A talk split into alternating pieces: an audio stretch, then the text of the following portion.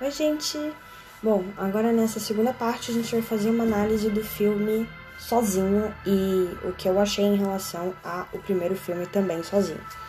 Eu gostei muito mais desse, eu gostei muito mais do ambiente, que me lembrou muito Sexta-feira treze, até porque é um assassino em um acampamento com um objeto cortante pesado, é... mas eu gostei muito desse segundo filme. Em relação ao primeiro, ele é sim um pouco superior. Então a gente teve os novos caminhos a, ser, é, a serem trilhados pelos personagens, o que não deixou cair o filme na repetição. Porque, embora eles ainda tenham que descobrir que a maldição da bruxa é real, a forma como eles descobrem é, junta novas pistas pra gente juntar com as de mil novecentos e noventa e quatro. Então, a gente começa a entender melhor o que é essa maldição de Shadyside, por que que isso acontece, de onde é que veio, qual é a razão pela qual a cidade foi amaldiçoada. E a gente entende melhor a rivalidade entre as cidades, né? Então, num tom muito mais maduro. Então, com problemas é, realmente vividos pelos personagens, sabe? E você se identifica muito com eles. É... Então, foi, foi muito... Foi muito superior nesse quesito. O, o tom do filme realmente melhorou bastante. É, nenhum personagem fez com que eu tivesse...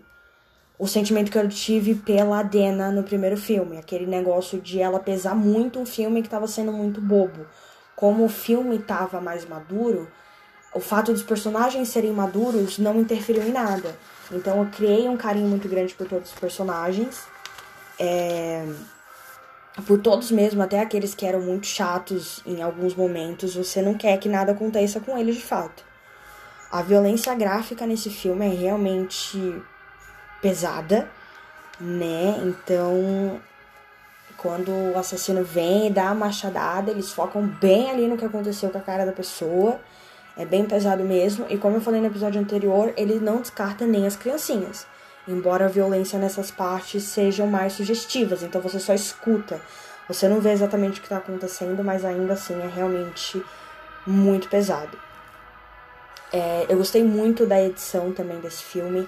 Então, é, a fotografia dele tá muito boa, as músicas estão muito legais. É, uma coisa que eu realmente tenho que elogiar nesse filme é a trilha sonora e a fotografia foram realmente muito bem feitas, a direção realmente arrasou nessa parte. E é isso, então para um segundo episódio da série foi muito bem, é, como um filme individual também foi muito bom.